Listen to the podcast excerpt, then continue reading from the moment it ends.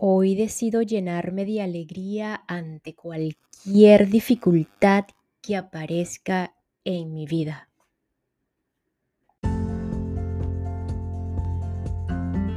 Hola, hola, quien te saluda Carla Berríos en KB en Unión Live un podcast creado a partir de un propósito vital en donde encontrarás diversas herramientas para ayudarnos juntos en este camino de sanación y así recordar el verdadero ser.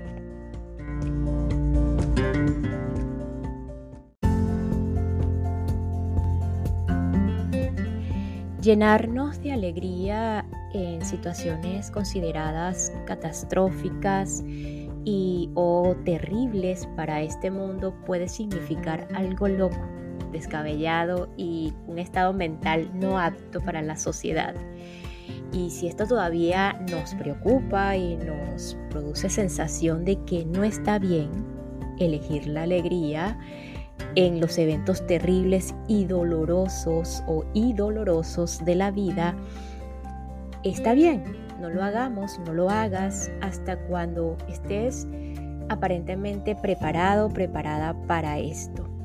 Pero si ya estás en ese lugar en donde sabes que el diálogo interno del ego es solo una parodia y sabes que está pero ya no te identifica y a pesar de las situaciones o dificultades que estás atravesando, decidiendo una y otra vez en tu vida, y como sabes que eso también pasará, pues ya no te lo tomas tan en serio. Llenarnos de alegría, decidir por la alegría puede ayudarnos quizás, no lo sé, más rápido o simplemente ayudarnos en el camino y en cada proceso de dichas dificultades. Hoy damos inicio a una nueva lectura que de ustedes eligieron en una encuesta a través de mi cuenta de Instagram, Carla Berríos o arroba Carla Piso Berríos. Y pues se trata de la fuerza de creer de Wendayer, de estos primeros libros que esta humana comenzó a leer y que le resultó una apertura mental. Dyer, creo que es el primer libro que vamos a leer por acá. Eh, es un, o fue un autor, porque ya, ya trascendió, un autor y orador de renombre internacional, de nacionalidad americana. Este, principalmente se destacó en lo que era el desarrollo personal y el crecimiento espiritual. Durante cuatro décadas en su carrera escribió más de 40 libros, incluidos 21 bestsellers en el New York Times. Creó muchos programas de audio y de video y apareció en miles de programas de radio y televisión. Aparentemente la filosofía de Wendayer como manera muy muy resumida, eh, él abogó por un estilo de vida progresivo y libre del ego, que se basa pues, en filosofías de textos antiguos y fuertes referencias bíblicas. El Wendayer nos enseña en todas sus, eh, en todas sus escrituras, en todos sus proyectos de estos libros, eh, que todos estamos en la posición de vivir una vida significativa intencional y reverente. En esta oportunidad temas como transformación, pensamiento, unidad, abundancia, independencia, sincronía y perdón, este, vamos a desarrollar la fuerza de creer de Wendayer, eh, llamada también cómo cambiar tu vida. Así que bienvenidos una vez más. Continuamos en esta conexión con nuestro verdadero ser y una herramienta más que como ya saben, pues los que conectan a través de historias, libros, experiencias de otras personas que en este caso como Wendayer simplemente darnos cuenta que cualquiera de nosotros podría ser Wendayer, ¿por qué no? En ese conectar y en esa sincronía y transformación de nuestras vidas. Entonces, eh, la fuerza de creer, cómo cambiar tu vida, una herramienta más y probablemente escucharemos algo repetido con otras palabras, con otros símbolos, pero puede ser un reforzamiento o podemos escuchar algo nuevo que no lo habíamos escuchado o simplemente algo en lo que nuestra mente quiso conectar de manera diferente con los demás. Bueno, sin más, vamos a proseguir a la fuerza de creer de Wendayer. Y esta pausa es para enviar un saludo a todos los que me escuchan desde La Pampa, Santiago del Estero, Formosa, Jujuy, en Argentina. Muchísimas gracias Argentina por su apoyo, por su receptividad.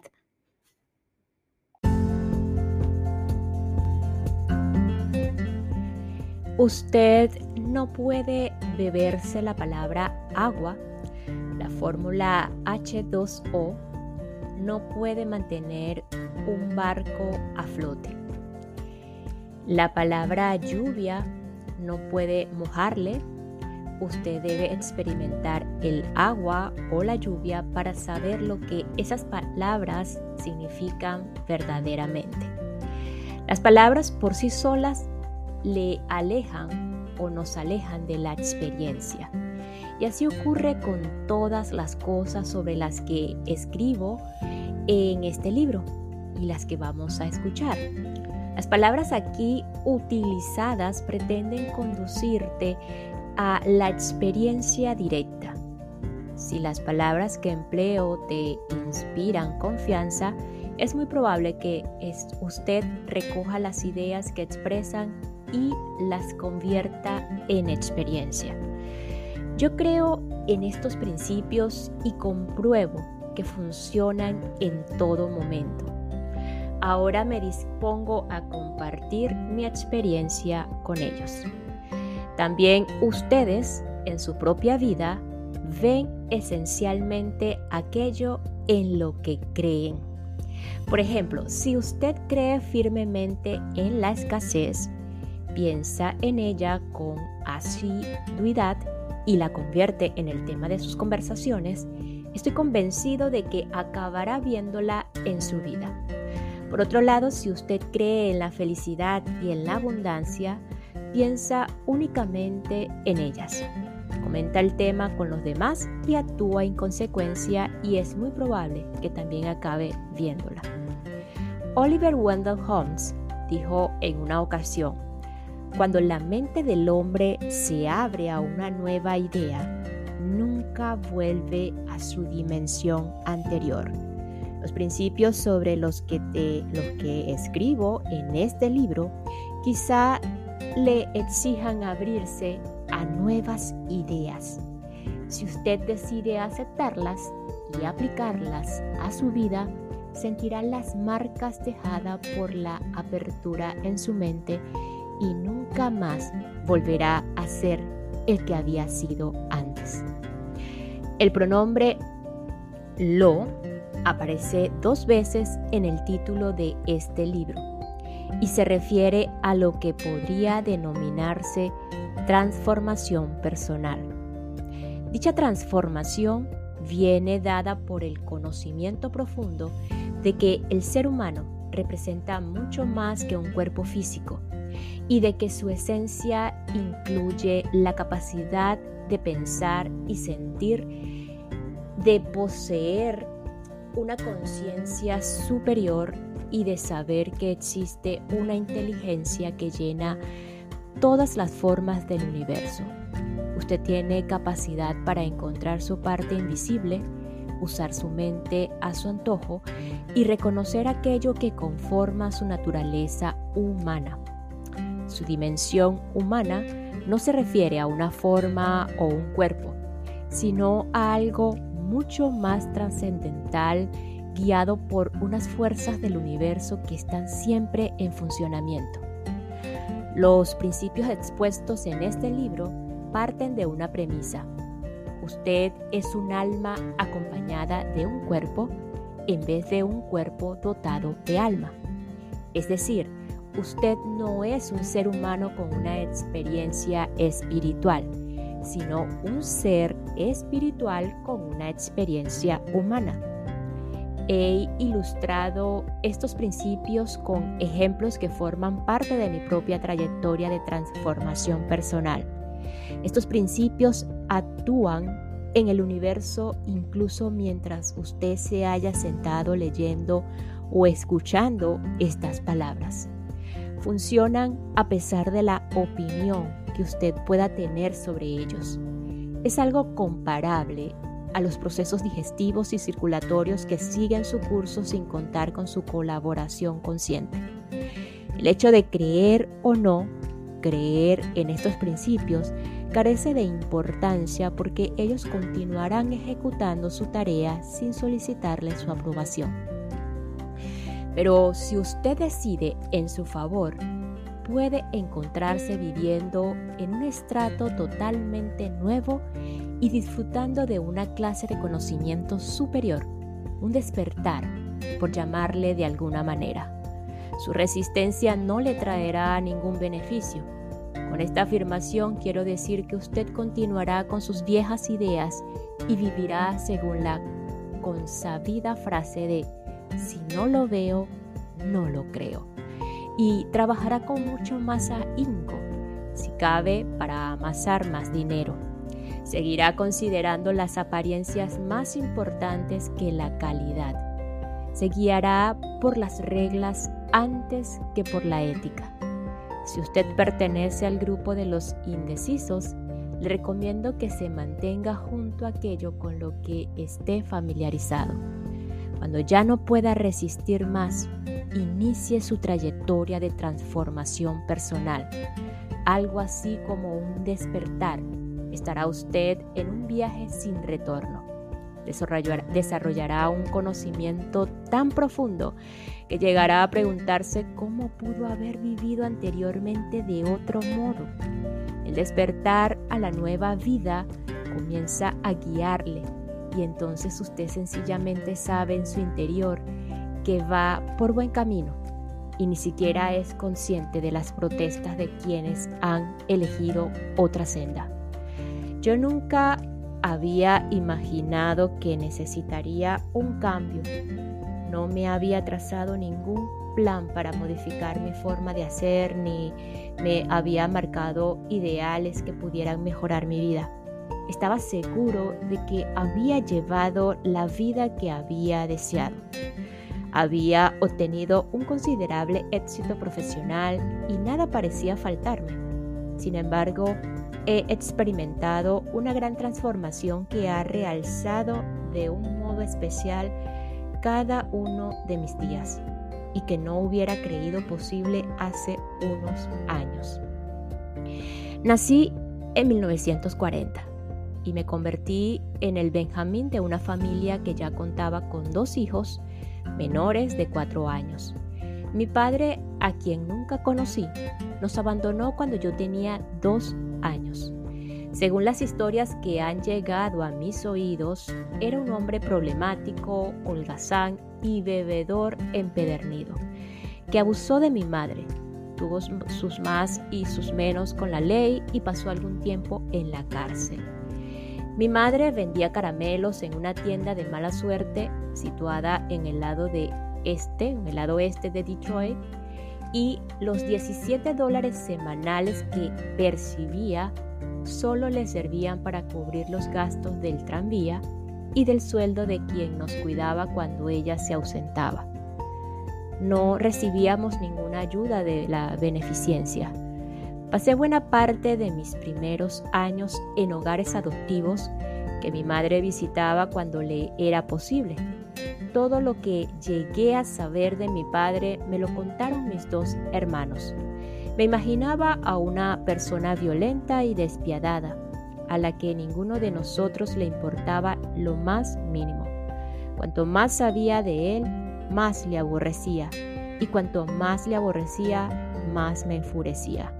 Finalmente, mi cólera se convirtió en curiosidad y empecé a soñar con la posibilidad de conocerle y enfrentarme con él cara a cara. El odio y el deseo de conocer a ese hombre para poder obtener sus respuestas me obsesionaban. En 1949, mi madre se volvió a casar y nos reunió a todos de nuevo. A partir de ese momento, ninguno de mis hermanos volvió a mencionar a mi padre y mis indagaciones siempre se vieron censuradas por una mirada que significaba no es un hombre bueno. ¿Por qué te empeñas en descubrir más cosas sobre él? Pero mi curiosidad y mis pesadillas persistieron. A menudo despertaba sudando y llorando por culpa de algún sueño sobre mi padre que me había resultado demasiado intenso. A medida que me iba convirtiendo en adulto, mi deseo de conocer a ese hombre se volvió más impetuoso. Me obsesioné con la idea de dar con él. Miembros de su familia le protegían porque temían que mi madre le demandara por la falta de manutención de aquellos años. Sin embargo, yo seguía haciendo preguntas efectuando llamadas telefónicas a parientes que ni siquiera conocía y viajando a ciudades lejanas para charlar con sus exesposas sobre él. Como de costumbre, mi búsqueda acababa en frustración. Me quedaba sin dinero para seguir las pistas o tenía que asumir mis responsabilidades incorporándome al ejército, yendo a la universidad o formando mi propia familia. En 1970 recibí una llamada de un primo al que nunca llegué a conocer, el cual había oído el rumor de que mi padre había fallecido en New Orleans. Pero en ese momento yo no estaba en condiciones de ponerme a investigar sobre el caso. Estaba finalizando mis estudios de doctorado y a punto de trasladarme a New York para aceptar un puesto de profesor adjunto en St. John's University pasando por un angustioso divorcio y atascado a la hora de escribir. En los años siguientes colaboré en la preparación de varios manuales sobre asesoramiento y psicoterapia. No deseaba continuar escribiendo para un público estrictamente profesional, pero no me quedaba otra alternativa. Estaba atrapado a nivel personal. Mi divorcio, físico, mi sobrepeso y pésima forma física y espiritual mi pragmatismo puro, carente de todo pensamiento metafísico. Mis sueños sobre mi padre cobraron fuerza. A veces me despertaba sobresaltado, furioso, porque había soñado que daba una paliza a mi padre mientras él me sonreía. Fue entonces cuando llegué al momento crucial de mi vida. En 1974 una colega de la universidad me ofreció un puesto en el sur. Ella coordinaba un programa financiado por el gobierno que intentaba comprobar el grado de adecuación de las universidades del sur a la legislación de los derechos civiles de los años 60. Quería que yo visitara la Universidad Estatal para Mujeres de Columbus en Mississippi. Cuando decidí aceptarlo, llamé primero a la enfermería en la que, según mi primo, había estado mi padre. Allí me comunicaron con Melvin Lai Dyer, había muerto, o me comunicaron que Melvin Lai Dyer había muerto de cirrosis hepática y otras complicaciones hacía 10 años y que su cadáver había sido trasladado a Biloxi en Mississippi. Columbus está a unos 320 kilómetros de Biloxi. Fue entonces cuando me di cuenta de que todo había acabado. Decidí que al finalizar mi visita a la universidad, completaría mi viaje y haría todo lo necesario para poner punto final a ese capítulo de mi vida. Todavía tenía esperanzas de encontrar alguna respuesta a este asunto sin resolver. Sentía curiosidad por saber si mi padre había dicho a los responsables del hospital que tenía tres hijos y si nuestros nombres figuraban en el certificado de defunción. Pretendía hablar con sus amigos en Bailozi para descubrir si él nos había nombrado alguna vez. Habría intentado averiguar en secreto cómo les iba la vida a su ex esposa y a sus hijos. ¿Le importaba algo? ¿Habría tenido una capacidad de amar que tal vez había ocultado?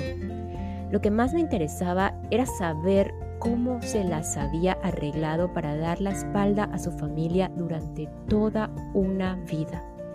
Buscaba constantemente una muestra de afecto que pudiera haber dejado y sin embargo mi odio con respecto a su comportamiento de aquellos años seguía obsesionándome.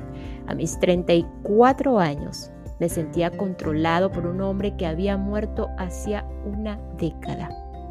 Alquilé un coche nuevo, quiero decir flamante, para dirigirme a Bailochi. El cuenta kilómetros solo marcaba un número, 12. Cuando me disponía a sentarme al volante y colocarme el cinturón, advertí que faltaba el cinturón del acompañante. Salí del coche, desmonté el asiento y de pronto apareció, pegado al suelo del coche, una cinta aislante, con la hebilla cubierta de plástico y una goma. Desprendí la cinta y el plástico y encontré una tarjeta comercial metida en la hebilla. Decía Hostal Candlelight, Biloxi, Mississippi, y contenía unas flechas que indicaban el camino. Aquello me resultó extraño, pues el coche no había sido utilizado por nadie antes de que yo lo alquilara. De todas formas, me guardé la tarjeta en el bolsillo de la camisa.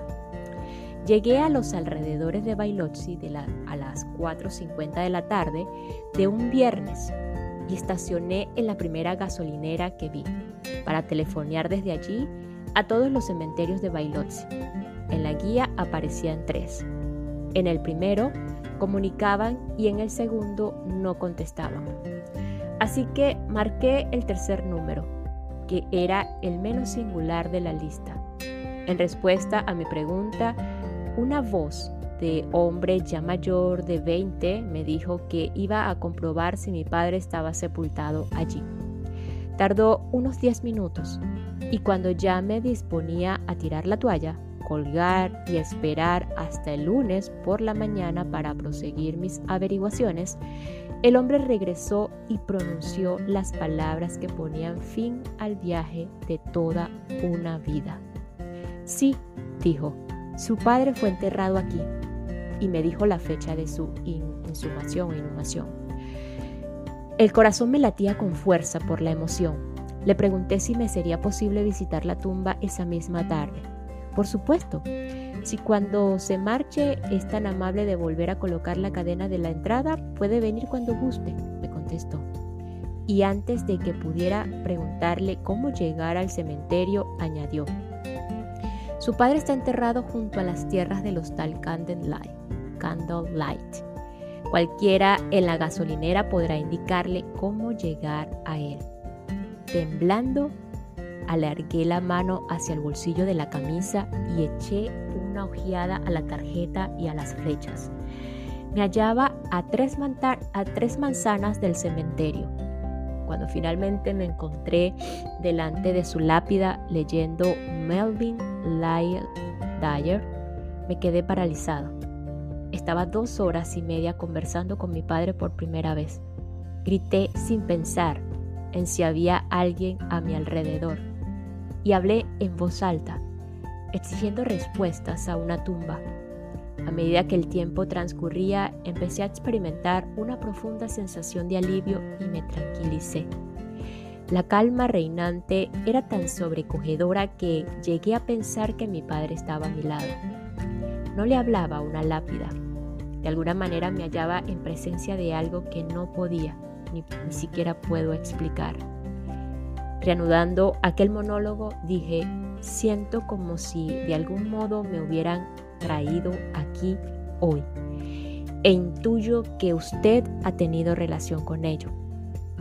Desconozco su papel, si es que lo tiene, pero estoy convencido de que ha llegado el momento de dejar a un lado la rabia y el odio que tanto me han hecho sufrir durante estos años. Quiero que sepa que a partir de este momento todo ello se ha desvanecido. Le perdono. No sé qué le impulsó a llevar su vida como lo hizo. Estoy seguro de que habrá pasado por, momentos de desesperación, sabiendo que tenía tres hijos a los que nunca volvería a ver. Sea lo que fuere, lo que ocurría en su interior, quiero que sepa que ya no le odiaré. Cuando pienso en usted, cuando piense, lo haré con amor y compasión. Estoy desprendiendo de todo ese desorden que existe en mí. En el fondo, sé que solo hizo lo que podía hacer según las circunstancias de la vida en ese momento. A pesar de que no recuerdo haberle visto nunca y de que mi deseo más ferviente era conocerle en persona y escuchar sus propias palabras, no permitiré que esos pensamientos me impidan sentir el amor que ahora tengo por usted. Aquel día delante de la solitaria lápida al sur de Mississippi, pronuncié palabras que nunca he olvidado, porque marcaron mi forma de vivir a partir de entonces. Le envío mi amor, le envío mi amor de todo corazón, le envío todo mi amor. En un momento de pureza y honestidad experimenté el sentimiento de perdón por el hombre que había sido mi padre y por el niño que yo había sido y que tanto había deseado conocerlo y amarlo. Me invadió una sensación de paz y purificación totalmente nueva para mí. Aunque en ese instante no era consciente de lo que me estaba sucediendo, aquel sencillo acto de perdón iba a significar el comienzo de una nueva dimensión en mi vida. Estaba en el umbral de una etapa de mi vida en la que iba a verme rodeado de unos mundos que nunca hubiera imaginado en, en aquellos días. Cuando regresé a Nueva York, empecé a producir o empezaron a producirse una serie de milagros. Escribí Tus zonas erróneas con cierta facilidad. Un agente literario apareció en mi vida en el momento justo y bajo unas extrañas circunstancias. Tuve una entrevista en un, o con un directivo de la editorial T.Y. Crowell y al cabo de unos días me comunicaron que iba a publicar mi libro. Cada paso a lo largo del camino hacia tus zonas erróneas parecía un milagro. Una frecuencia que me resultaba encantadora ocurrían hechos extraños y a la vez maravillosos. La persona adecuada estaba allí cuando la necesitaba. El hecho de haber realizado el contacto perfecto constituía una de las circunstancias más extrañas y mi programa como orador de amplio, se amplió, perdón, y mis conferencias ante el público se me hacían cada vez más fáciles. Acabé hablando sin ningún tipo de apunte, aunque los seminarios durasen seis u ocho horas. Posteriormente mis charlas se convirtieron en una serie de cintas grabadas que gozaron de mucho éxito. Mi propia vida personal mejoró casi que de inmediato y empecé a tomar decisiones sobre asuntos que había meditado durante años. En un abrir y cerrar de ojos había conseguido lo que todo autor anhela. Mi libro era el más vendido de los Estados Unidos y me hallaba en la cumbre de mi carrera, apareciendo en programas radiofónicos de gran audiencia. En los años siguientes, mi actividad como escritor me llevó hacia otros derroteros Pasé de escribir sobre cómo utilizar ciertas estrategias para conocerse a, uno mismo a escribir sobre cómo llegar a ser una persona más positiva. Pasé de contar a la gente cómo hacer alguna cosa a escribir sobre la importancia de acceder a niveles trascendentales como seres humanos. Hoy estoy convencido de que mi experiencia del perdón, aunque fue emocionalmente agotadora, supuso el inicio de mi transformación. Significó mi primer encuentro con el poder de mi propia mente para traspasar lo que yo consideraba previamente como las barreras del mundo físico y de mi propio cuerpo físico. Pablo Picasso dijo en una ocasión, cuando trabajo de cuando trabajo dejo mi cuerpo al otro lado de la puerta, al igual que los musulmanes hacen con sus zapatos antes de entrar a las mezquitas o en las mezquitas. Esto es lo que hice cuando escribí este libro. Dejé mi cuerpo al otro lado de la puerta. Con ello quiero decir que el mundo de los dolores y las intrusiones se quedó afuera y que a mis dominios de escritor solo entró mi mente. En el mundo del pensamiento puro no existen límites. ¿Cuál es el límite de tu imaginación? Esta parte de mí, de mí está constituida por mis pensamientos y esa energía pura que permite que las ideas se plasmen en palabras y luego tomen forma en mi máquina de escribir. No hay excusas, ni cansancio, ni temores, ni angustias, simplemente energía que de algún modo fluye de mí hacia usted sin limitación alguna. A medida que voy creando me doy cuenta de que estas palabras e ideas no son solo para mí, de que yo soy la vía por la que ellas fluyen y de que cuando me abro soy libre y dejo mi cuerpo al otro lado de mi puerta como Picasso. Entonces formo parte de un proceso creativo que está relacionado con un despertar. Este libro se trata precisamente de este proceso del despertar y, las, y de las recompensas inherentes a todo proceso transformador. Para iniciar este proceso del despertar, usted debe familiarizarse con el concepto de paradoja. ¿Por qué? Porque usted es una gran paradoja que camina, habla y respira en cada momento de su vida. El Bhagavad Gita, uno de los libros espirituales más antiguos de nuestro planeta, resume paradoja en los siguientes términos. Por la pasión hacia las parejas de opuestos por aquellas dicotomías de gusto y aversión. Príncipe, todas las criaturas viven confundidas, salvo algunas que, libres de pecados, santas de en actos cultas, se liberan de los opuestos y llevadas por la fe, se abren paso hacia mí. Y usted continuará confundido a no ser que se familiarice con opuestos como los siguientes Usted existe a la vez en la forma con todas las reglas y las leyes aplicables a la forma y en la no forma con un conjunto de reglas y leyes totalmente opuesto. Usted es en su mismo cuerpo tímido y agresivo. Es perezoso y trabajador. Consigue una mayor aceptación cuando menos interesado se muestra. Cuanto más aprieta el agua, menos líquido tiene en sus manos.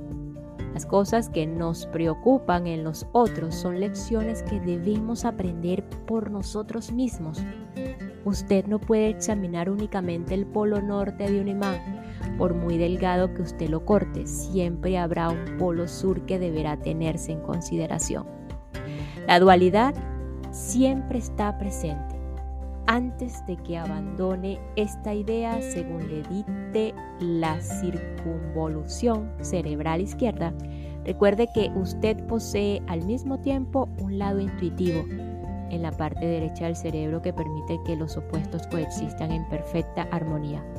Siempre me ha fascinado la descripción de Ramdas sobre la paradoja en No te vayas. La paradoja más exquisita, tan pronto lo deja todo todo puede ser suyo. Cuando ansía el poder, no puede tenerlo. En cuanto no lo desea, puede poseer más del que nunca llegó a imaginar.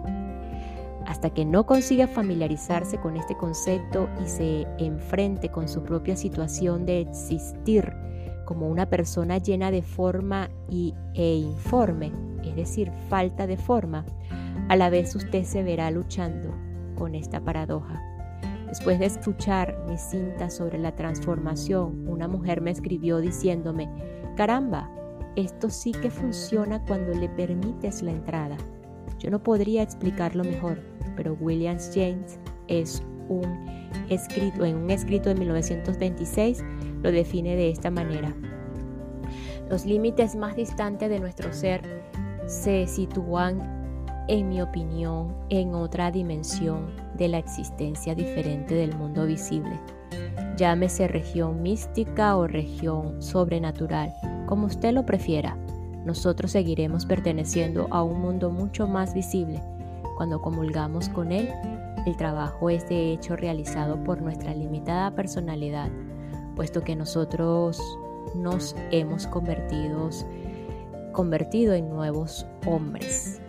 Hay una cosa de la que estoy seguro, comulgando con todos estos principios universales, escribiendo sobre ellos, viviéndolos día a día, me he transformado en un hombre nuevo. Un hombre más feliz, más resuelto, más vivo de lo que me hubiera imaginado jamás capaz. Ahora espero que mis esfuerzos y mi energía se reflejen en este libro y que también construyan a marcar grandes cambios en su vida. Desde el amor y la luz, Wayne Dyer, 1989.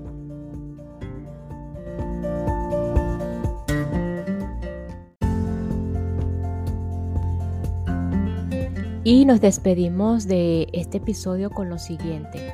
Usted tiene capacidad para encontrar su parte invisible usar su mente a su antojo y reconocer aquello que conforma su naturaleza humana.